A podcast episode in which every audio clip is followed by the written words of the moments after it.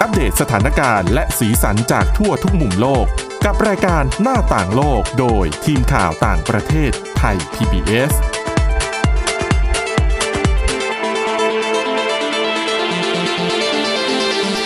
สวัสดีค่ะ ต้อนรับเข้าสู่รายการหน้าต่างโลกประจำวันศุกร์นะคะ ก็มาอยู่กับพวกเราเช่นเคยค่ะ ทีมข่าวต่างประเทศไทย PBS นะคะนำเรื่องราวดีๆ น่ารักน่ารัก บางทีก็เป็นเกร็ดความรู้ หรือว่าสถานการณ์ต่างๆ ที่เกิดขึ้นทั่วโลกค่ะ มาเล่าให้คุณผู้ฟังได้รับฟังกัน ก็วันนี้อยู่กับคุณวินิษฐาจิตกรีนะคะ ดิฉันทิพย์ตะวันเทระในยพงศ์แล้วก็น้องฝึกงานค่ะ น้องเอเชียนั่นเองค่ะ สวัสดีค่ะ สวัสดีค่ะ วันนี้นะคะ เริ่มกันวันศุกร์ก็พาไปกันที่สหรัฐอเมริกาดีกว่าอืมมีเรื่องราวเกี่ยวกับเป็นสถานการณ์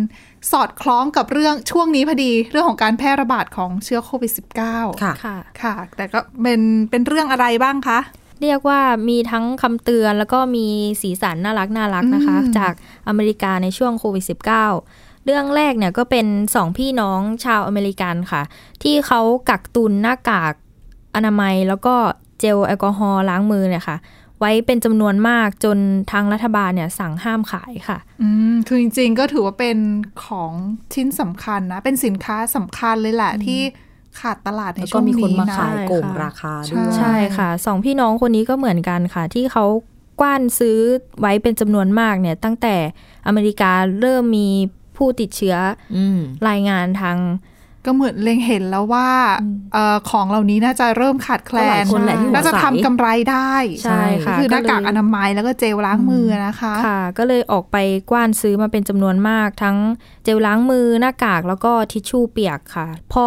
ซื้อมาได้จำนวนมาก ซึ่งไม่ได้ซื้อแค่ในที่ที่เขาอยู่นะคะ แต่ว่าข้ามไปรัฐอื่น ๆด้วยอืม ก็คือก็เรียกว่ากว้านซื้อหมดเลยแหละใช่ทั้งพื้นที่พยายามแถบนั้นอืมได้มาเป็นแบบหลายหมื่นชิ้นเลย แล้วจก็ริงๆก็ซื้อออนไลน์ด้วยก็ได้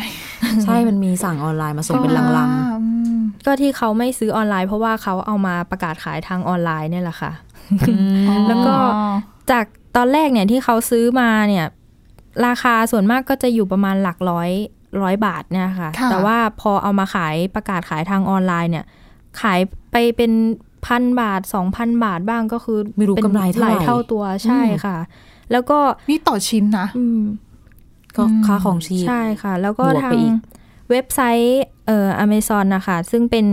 เว็บไซต์ขายของออนไลน์ชื่อดังของโลกอะนะคะเขาก็เลยเหมือนออกมาตรวจสอบอะค่ะ แล้วก็พบว่ามีคนมาขายสินค้าในราคาที่สูงเกินไปนะคะ ก็เลยออกมา เหมือนหยุดการกระทำนี้ แล้วก็ไม่ใช่แค่สองพี่น้องเนี่ยค่ะ แต่ว่าอืมใครที่ออกมาค้ากำไรเกินควรในสินค้าที่กำลังจำเป็นในช่วงเนี้ยก็จะไม่ให้ขายอีกต่อไปค่ะ จริง ๆ ก็ก็ดีนะช่วงนี้ช่วงที่แบบหลาย ๆ คนยากลำบากแบบนี้ก็ไม่ควรจะมา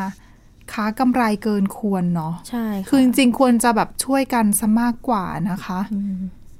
ส่วนก็นอกจากคนที่ทำผิดแล้วนะคะตำรวจค่ะ ที่ต้องคอยดูแลประชาชน ช่วงนี้ก็วุ่นวายเหมือนกันจากอืมเหตุโควิด -19 ช่วงนี้ เพราะว่าค่ะ นอกจากดูแลอืมประชาชนแล้ว ยังต้องคอยรับโทรศัพท์ด้วยนะคะ ใช่ค่ะอืมซึ่งเป็นโทรศัพท์ที่ทางตำรวจบอกว่าช่วยไม่ได้จริง ๆ เพราะว่าตอนนี้มีของที่กำลังขาดแคลนอยู่เยอะ หนึ่งในนั้นก็คือกระดาษทิชชู่อืมกระดาษคือชำระ คือหาของไม่ได้ซื้อของไม่ได้ก็โทรหาตำรวจนะคะใช่บอกว่าเนี่ยงงอะตอนนี้ไม่มีกระดาษชำระใช้เลยทำยังไงดี ทางตำรวจก็หมดปัญญาช่วยไม่ได้ แต่ว่าคือเลขหมาย 911 หรือถ้าที่เมืองไทยเราก็คือ9191 ใช่ไหมคะอ่าคือมัคืนอเป็นแจ้งเหตุด่วนเหตุร้ายใช่เหตุด่วนเหตุร้ายเหตุฉุฉุกกเฉิเฉินนนะคะจริงโดนจี้โดนปล้นๆใช่โดนค่ะปล้นอืมก็ไม่มีกระดาษชำระใช้ก็ ฉุกเฉินเหมือนกันแต่ว่าทางนี้ตำรวจช่วยไม่ได้จริง ๆนะคะ ก็แล้วก็ตำรวจเนี่ยเขายังมาตำรวจโพสบต์อกว่าที่บ้านก็ยังไม่มีเลยใช่ฉันกำลังถ้าคิดมีอยู่เลยก็จะเอาไปเหมือนกันให้อยู่หรอก แล้วเขาก็เหมือนโพสต์เป็นมุกขำๆอะค่ะ บอกว่าเออสมัยก่อนเนี่ยก็ไม่มีกระดาษทิชชู่ คนเราก็ใช้เป็นเชือกผ้าบ้างเดี๋ยวดิฉันว่าเชื่ออาจจะโหดไปนิดนึงค่ะนะยังไงใบไม้เหรอเอาไม่ไม่ไม้ที่ฉันรับได้นะคือมีบางคนที่เขาแบบ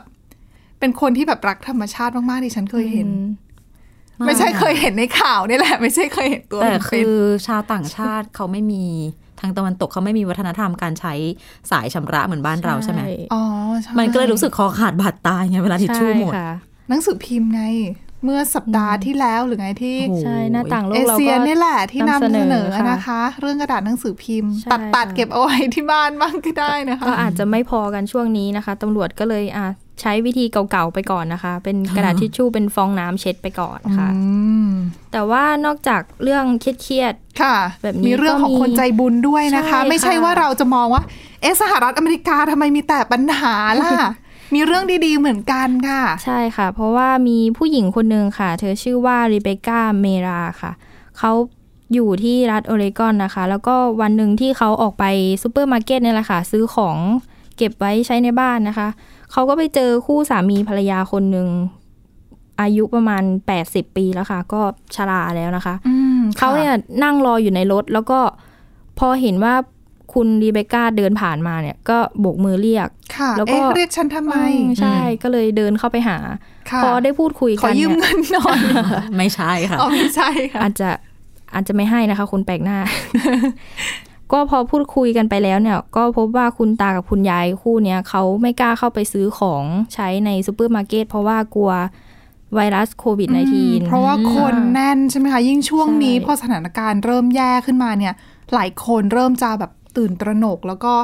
เร่งกักตุนสินค้าต่างๆ ที่จำเป็นเนี่ยค่ะบ้านเราก็มีภาพอย่างนี้เหมือนกัน ซูเปอร์มาร์เก็ตนใช่ คนคนเยอะๆแน่นแล้วก็ไปอยู่ใกล้ ๆ กันก็อาจจะอันตรายนิดนึงสำโดยเฉพาะกับกลุ่มเสี่ยงอะนะคะ ที่เป็น ผู้สูงอายุแล้วก็ผู้ที่มีสุขภาพปัญหาด้านสุขภาพค่ะใช่ค่ะอืมค่ะ ก็เลยคุณตากับคุณยายเนี่ยเขาก็เลยขอให้รีเบคก้าเนี่ยค่ะ เข้าไปซื้อของให้หน่อยอืมแล้วก็ค่ะอย่างที่บอกว่าเป็นเรื่องน่ารักน่ารักอะค่ะเขาก็ไม่ปฏิเสธ แล้วก็ไปช่วยซื้อของมาให้ อ๋ออย่างนี้ก็ต้องมีอืม list นะคะ ใช่มี list ซื้ออะไรบ้างใช่ค่ะรอประมาณเจ็ดชั่วโมงเพราะว่าคิวยาวมากในก็ได้ซูเปอร์มาร์เก็ตแต่ก็ไหนจะหาได้มาหลายของอย่าง แล้วก็อ๋อนั่นแหละค่ะก็ ได้ช่วยเหลือ คนก็ถือที่ว่ากำลังเป็นก็ยังมีเรื่องดีๆอยู่เออเป็นคนใจบุญคนนึงนะ เพราะว่าบางทีเขาอาจจะเลือกที่จะไม่สนใจก็ได้นะคะ นี่ยังดีนะที่ยังมีของให้ซื้ออะถูกไหนเพราะที่มันไม่เหลือแล้วนะถูกค่ะแล้วไม่ใช่แค่ว่าเราไปซื้อของให้เขาเนี่ยอย่าลืมว่า พอเราไปซื้อเนี่ยบางทีเหมือนกับบางคนอาจจะมองว่าเอ๊ะไม่อยากให้ เพราะมันยังมีกรณีที่แบบ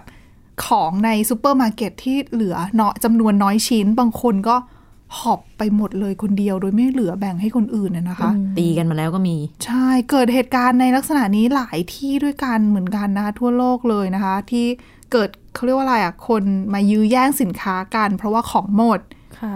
เราพาไปต่อจากเรื่องดีๆ ในสหรัฐอเมริกาค่ะพากระโดดข้าม ทวีปไปอยู่กันที่ออสเตรเลียนะคะออสเตรเลียก็ตระหนักถึงเรื่องของ การจับจ่ายใช้สอยเหมือนกันค่ะเรื่องของที่ว่าผู้สูงอายุอาจจะไปอยู่ในฝูงชน ไปซื้อสินค้าต่างๆ ตามซูเปอร์มาร์เก็ตเนี่ย อาจจะทำได้ลำบาก เพราะว่าเนื่องจากหนึ่งไปเบียดกับคนเยอะๆ ก็ไม่ได้เนาะอายุเยอะแล้วแล้วก็ไม่ดีอีกต่างหาก แล้วก็อาจจะเสี่ยงที่จะติดเชื้อค่ะติดขึ้นมาก็เสี่ยงอาการหนักอีกอะนะคะ ดังนั้นค่ะซูเปอร์มาร์เก็ตเอ่อห้าคือเป็นห้างใหญ่นั่นแหละของของออสเตรเลียเนี่ยเขาก็เลย คิดโครงการขึ้นมา อนุญาตให้ผู้สูงอายุเข้าไปซื้อสินค้าได้ก่อน ลูกค้าทั่ว ๆ ไป คือเปิดให้สำหรับผู้สูงอายุโดยเฉพาะ ถ้าคุณเป็นแก่เท่านั้น priority คุณถึงจะไปได้ คือเปิดให้หนึ่งชั่วโมงค่ะ ก่อนเวลาเปิดเปิดห้างจริงอืมเปิดซูเปอร์จริง ก็คือสมมุติถ้าเปิด9โมงอย่างเงี้ย8โมงถึง9โมงเนี่ย คุณลุงคุณป้าคุณตาคุณยายไปต่อแถวเข้าร้านได้เลยค่ะ ก็ไปซื้อสินค้ากันก่อนก็คือหนึ่งก็แน่นอนละว่าไปตั้งแต่ตอนเปิดร้านอะนะคะ ของก็ก็ยังยังมีโอกาสที่จะได้สินค้าอยู่ไม่ต้องไปยื้อแย่งกับใครค่ะแต่ก็มีผู้สูงอายุจำนวนหนึ่งที่เขามองว่าแบบ เอะถึงแม้จะมาเช้าขนาดนี้แต่ของไม่มีก็ก็ก็มีเหมือนกันนะบางสาขาแต่ก็แต่ก็ถือว่าเป็นมาตรการดีๆค่ะ เพราะว่าช่วยทำให้ เหมือนกับเขาไม่ต้องไปแย่งกับใครอะเนาะแล้วก็ไม่ต้องไปเข้าใกล้กับเอ่อคนจำนวนในฝูงชนเยอะๆอะค่ะค่ะ นอกจากนี้ค่ะเออแต่มีผู้สูงอายุบางคนนะ ที่เขาแบบมองว่า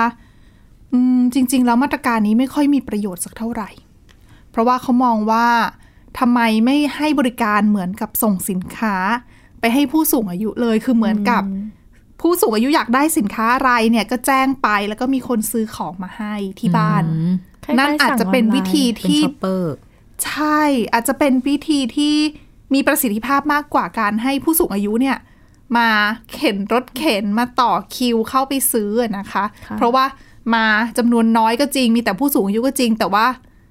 ก็จะให้มายกของหนักๆมันก็กระไรอยู่อะนะคะ แล้วก็ต้องมายืนรอเพื่อต่อแถวเข้าไปในห้างอีกก็ ไม่ค่อยดีสักเท่าไหร่แต่ยังไงก็หลาย ๆ ที่เชื่อว่า พยายามที่จะปรับเปลี่ยน ไม่ว่าจะปรับเปลี่ยนพฤติกรรม ปรับเปลี่ยนการเปิดการทำธุรกิจต่าง ๆ นะคะ ให้รองรับกับสถานการณ์ที่เกิดขึ้นณตอนนี้ ก็ยังไงก็ถ้ามีเรื่องราวอะไรคืบหน้าเดี๋ยวเรานำมาเล่าให้ฟังเพิ่มเติมค่ะ ตอนนี้หมดเวลาในช่วงแรกแล้ว เดี๋ยวกลับมาต่อกันในช่วงที่ 2 ค่ะ หน้าต่างโลกโดยทีมข่าวต่างประเทศไทย PBS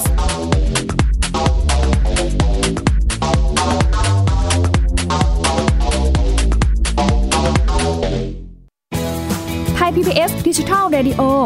Infotainment for All สถานีวิทยุดิจิทัลจากไทย PBS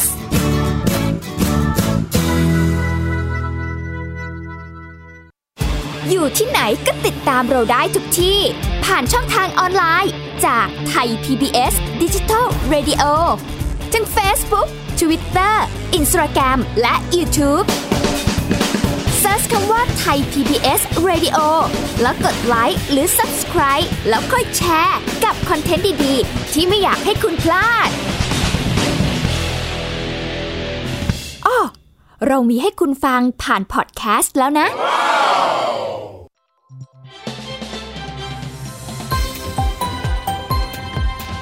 คุณกำลังรับฟังไทย PBS ดิจิทัล Radio วิทยุข่าวสารสาระ เพื่อสาธารณะและสังคม หน้าต่างโลกโดยทีมข่าวต่างประเทศไทย PBS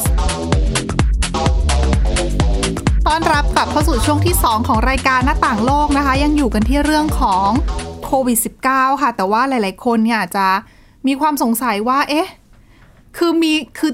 เรียกว่าเสพข้อมูลเสพข่าวเกี่ยวกับโควิดมาเยอะไปหมด เยอะมากเป็นหลายเดือนแล้วนะคะ แต่ว่าหลายข้อมูลข่าวสารไม่ว่าจะเป็น fake news หรือว่าเป็นข่าวจริงๆเป็นข่าวลวงข่าวปลอมเนี่ยเยอะมากไปหมด แล้วก็เรายังจนไม่รู้จักโรคนี้ดีใช่พอด้วยจนเราแบบสับสนว่าเอ้จริงๆแล้วเนี่ยโรคนี้เนี่ยมันอันตรายยังไงนะค่ะมันสร้างความเสียหายให้กับร่างกายเรายังไงบ้างอืมคุณวินิษฐารวบรวมมาให้เราฟังค่ะ ซึ่งเขาแบ่ง เป็นหลายระยะด้วยนะ ตอนนี้เป็นการค่ะระบาดใหญ่ไปแล้วเนาะอืมระยะแรกที่เข้ามาในร่างกายคือระยะฟักตัวค่ะไวรัสเข้าอยู่ในร่างกายของเรา มันก็ไปยึดเซลล์ร่างกายของเราเอาไว้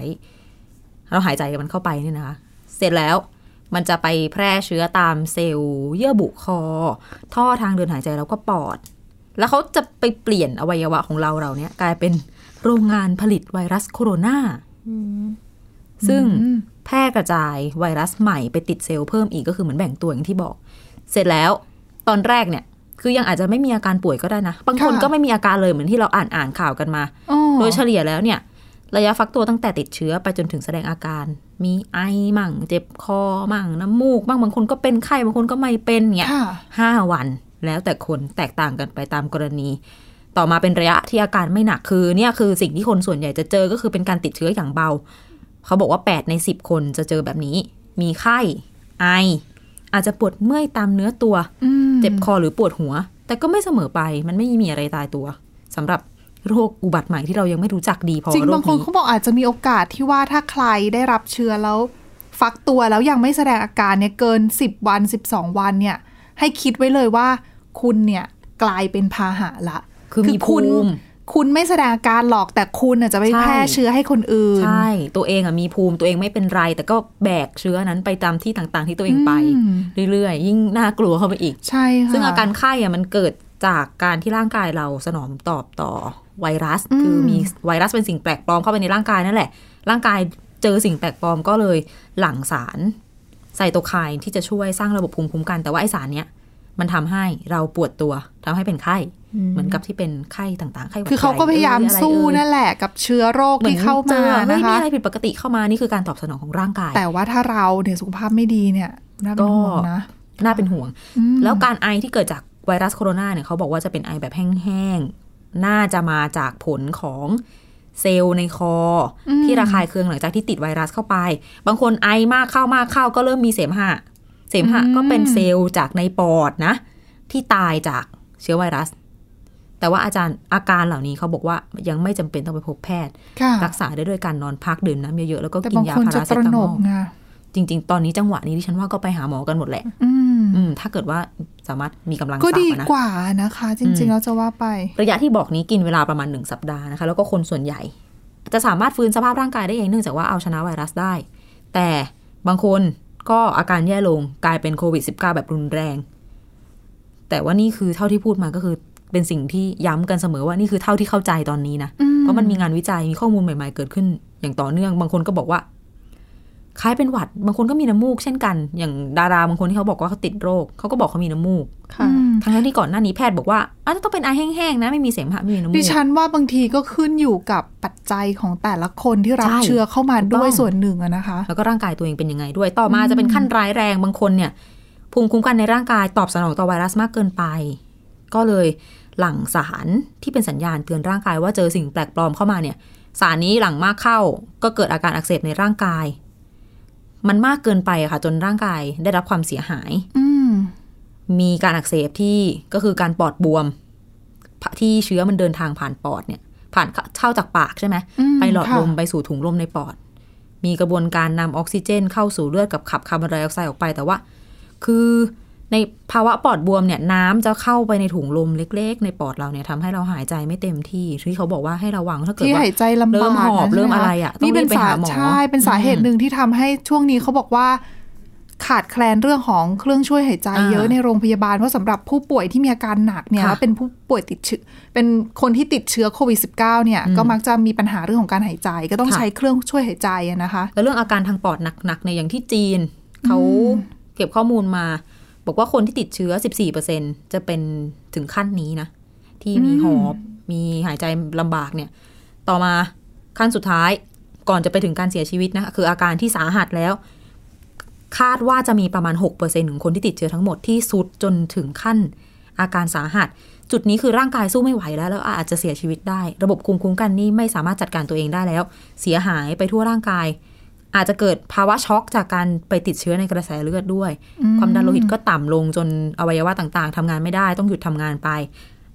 ที่ปอดอักเสบก็อักเสบมากจนหายใจทำอะไรได้ไม่เต็มประสิทธิภาพ ร่างกายไม่ได้รับออกซิเจนจนเพียงพอ ไตก็อาจจะหยุดฟอกเลือด เยื่อบุลำไส้บางคนถูกทำลายอืมมันล้มเหลวไปหมดเนาะพอภูมิคุ้มกันสู้ไม่ได้เนี่ยไวรัสก็กระจายไปทุกที่ก็ทำลายอวัยวะอื่น ๆ อีกค่ะซึ่ง ก็ต้องใช้เครื่องช่วยพยุงการทำงานของหัวใจและปอด แต่ว่าเครื่องนี้ก็ไม่ได้มีเยอะ ร่างกายก็อาจจะเสียหายถึงขั้นที่ว่าใช่ต่อให้มีเครื่อง ก็ทำงานเองไม่ได้ก็ช่วยแล้ไม่ได้วอยู่ดีซึ่งนำมาสู่การเสียชีวิต อย่างในวารสารทางการแพทย์ Lancet Medical เนี่ยเขาบันทึกไว้ อย่างละเอียดมีกรณีคนไข้สองคนแรกที่เสียชีวิต ที่โรงพยาบาลจินอินฐานในอู่ฮั่นตอนแรกทั้งสองคน สูบบุหรี่นะ อายุโอ้61 ปี สุขภาพดี สูบบุหรี่แต่ว่าสุขภาพดีค่ะ มาถึงโรงพยาบาลปอดบวมรุนแรง ใช้เครื่องช่วยหายใจแต่ว่าปอดก็ล้มเหลว ในที่สุดหัวใจหยุดทำงาน อยู่โรงพยาบาล 11 วันเสียชีวิตอืมยกตัวอย่างเคสรุนแรงให้ฟังจากเคสแรกๆเลยที่จีนทั้งนั้นที่สุขภาพดีแต่ว่าด้วยความที่ก็ออาย่าจงจะที่บอกสูบบุหรี่ไงใช่เรื่องอาจปจะอดเนี่ยแหละสำคัญก็อาจจะทำให้มีปัญหาในเรื่องของปอดอวัยวะอยู่ข้างในอะนะคะเพราะว่าไวรัสมันโจมตีปอดก่อนนะนะอืม ก็สังเกตอาการตัวเองกันนะคะ ทุกคนใช่เราก็ยังไม่รู้ว่าพาหะเป็นยังไงในรูปแบบไหน อาการมากน้อยยังไงมันไม่แต่ชัดช่วงเจนนี้ไปซะก็หมดก็ระมัดระวังตัวเองเอาไว้ด้วยนะคะ รักษาความสะอาดให้ได้มากใช่ที่สุดจำเป็นมากเลยนะคะ เรื่องของการล้างมือ การสวมหน้ากากอนามัยอะนะคะ ก็พฤติกรรม ตอนนี้คนก็เริ่มเปลี่ยนไปแล้วล่ะ ใช่ ก็ซึ่งซึ่งหลาย ๆ คนแต่เรื่องพฤติกรรมการจับหน้าเนี่ย คือตอนนี้ทุกคนพยาหลายคนพยายามเตือนนะคะ ว่ามนุษย์เราคนเราเนี่ยมือเนี่ยแหละถือเป็นตัวที่เหมือนจะไปมีโอกาสติดเชื้อได้มากที่สุดใช่แล้วคือพอเชื้อมาอยู่ที่มือเนี่ย ถ้าเรามาหยิบจับอะไรหรือมาจับหน้าเราเนี่ย อาจพูดจะไปดิทำฉันให้ก็เพิ่งจะแตะแก้มตัวเองไปเมื่อกี้ใช่นี้อาจจะทำให้เรามีโอกาสในการที่จะติดเชื้อเพิ่มมากขึ้น เพิ่มใช่ความเสี่ยงนั่นเองแหละเขาก็เลยบอกให้เรา หมั่นล้างมือ แต่อะไรเป็นปัจจัยที่ทำให้เราชอบที่จะเอามือมา แตะหน้าเรา ต้องบอกก่อนว่าบนใบหน้ามันมีเยื่อบุอ่อนหลาย ทั้งตาอืมทั้งปาก ทั้งเยื่อในจมูก ซึ่งถ้ามีเชื้อไปสัมผัสเข้าก็คือเข้าไปเลย เข้าไปในร่างกายเลย แต่ว่าการจับหน้าจับตา การค่ะอดไม่จับไม่แค่แกะเกาเนี่ยทำไมมันยากจัง เออ อย่างน้อยๆ ก็ต้องเอามือขึ้นมาแบบ ปัดผมปัดอะไรนะต้องมีบ้าง ซึ่งนักจิตวิทยา จากที่สหรัฐอเมริกาเขาบอกค่ะว่าการสัมผัสจับต้องใบหน้าบ่อยๆ ยังไม่รู้ตัวเนี่ย เป็นพฤติกรรมปกติขั้นพื้นฐานของมนุษย์เพราะเนื่องจากว่าอืมเป็นการกระทำที่ส่งสัญญาณว่าเราอะตระหนักรู้ในตัวเอง คือเรารู้ตัวว่าเราดิฉันนั่งอยู่ดิฉันจับนงจับหน้าเช็คผมเช็คผมเพราะดิฉันรู้ว่า มีคนมองดิฉันอยู่ มันเป็นภาวะปกติของคนเรา เราจะคอยดูใบหน้าคนอื่นเราจะสังเกตว่าเอ้ยเขามองเราไหม คนนั้นยังไงแล้วเราก็จริงจะๆเช็คตัววิธีจับเองไปด้วยจับไงอย่างอื่นที่ไม่ใช่หน้าไงจับเสื้อจับไม่แขสินเพราะว่าเหมือนกับดวงตาเป็นหน้าต่างของหัวใจอะไรประมาณนี้อ๋อคนก็เห็นหน้าก่อนใช่ไหมเป็นสิ่งแรกที่คนเห็นกันมันก็เป็นสัญชาตญาณนั่นแหละการแสดงอารมณ์ต่างๆ คือมนุษย์เป็นสัตว์สังคมอะค่ะก็เลยนำมาสู่พฤติกรรมแบบนี้ ซึ่งพฤติกรรมจับต้องใบหน้าของตัวเองมีงานวิจัยด้วยที่ตีพิมพ์ตั้งแต่ปี 2014 เขาบอกว่า จับใบหน้าของตัวเองอืมช่วยลดแล้วก็ควบคุมความเครียดได้ด้วยนะ และมีบทบาทสำคัญต่อการสร้างความทรงจำในสมองด้วยอืมซึ่งเหตุที่พฤติกรรมชอบจับใบหน้ากลายเป็นเครื่องมือในการเชื่อมโยง แล้วก็สร้างสายสัมพันธ์ระหว่างตัวเองกับคนอื่นเนี่ยทำให้มนุษย์เนี่ย มีพฤติกรรมนี้ตั้งแต่อายุยังน้อยสังเกตเด็กเล็กๆไหมค่ะเด็กทารกเขาก็แบบเล่นหูเล่นตาแล้วว่าเอานิ้วมาอม อะไรต่างๆนานาอืมันเกิดขึ้นในมนุษย์ตั้งแต่ยังเล็กจนโตมาจนกลายเป็นสิ่งที่ เลิกไม่ได้ค่ะจนมาเจอโรคระบาดเข้า ก็จะบอกว่าเลิกได้ไหมแต่ต้องดิมีฉัสนมาธิว่ามาก ๆ เลยอะเพราะมันเป็นพฤติกรรมที่แบบเรามันเผลออัตโนไงมัติไปแล้วเราอะเผลอทำอะ ไม่ใช่สิ่งที่เราแบบตั้งใจอย่างเวลาจับมือเรายังมีการเผลอเลยใช่ไหมคะจริงผู้นำหลาย ๆ คนที่บอกว่าจะไม่จับมือก็เผลอจับมือก็มีเห็นกันในข่าวแล้วนะคะ คือในทางจิตวิทยาเนี่ยคนส่วนใหญ่จะไม่สามารถเชื่อมโยงเรื่องของ อันตรายจากโรคต่างๆอะเข้ากับพฤติกรรมอืมการจับต้องใบหน้าได้ คือเราจะไม่รู้สึกว่ามันเกี่ยวกัน มันบางทีมันอุ๊ยแต่เป็นไปตามจริงๆอัตโนมัติเกี่ยวใช่ใช่ซึ่งมันเกี่ยวมากทำให้หลายคนก็ไม่ได้ระวังค่ะ แล้วแพทย์ทางจิตวิทยาเนี่ยเขาก็เตือนด้วยนะว่า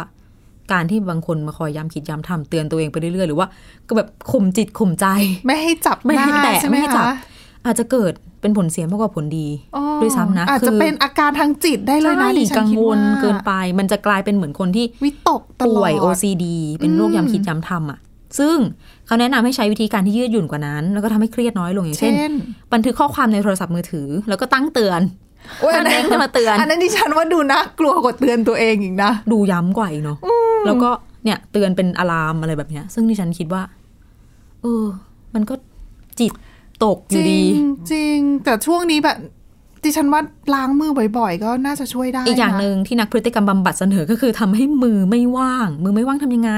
กินยืนอยู่กินคะแหมทำไมตอบเป็นเสียงเดียวกันขนาดนี้ มือไม่ว่างนะคะ เขาให้อ่ามัดมือมัดมือจับจับลูกบอลจับอะไรอะไรมาบีบแต่บอลผ่อนคอย่าลายลืมบีบว่าเล่นๆลูกบอลต้องสะต้องไปอาดล้างอีก ใช่ลูกบอลต้องสะอาดนะคะ ไม่ใช่ลูกบอลแบบไม่สะอาดก็ไม่ได้หรือเมืนกันหรือนะถ้ายืนก็ ยืนกอดอกเอาไว้อืมกลายเป็นคนหยิงอีกยืนกอดอกตลอดเวลาลำบากแล้วอะเลยนะแต่จริง ๆ การใส่หน้ากากอนามัย หรือหน้ากากผ้าอ๋อหน้ากากช่วยอะไรป้องกันช่วยให้ได้คนนะจับใช่ไหมอันนี้ที่ฉันเจอกับตัวเอง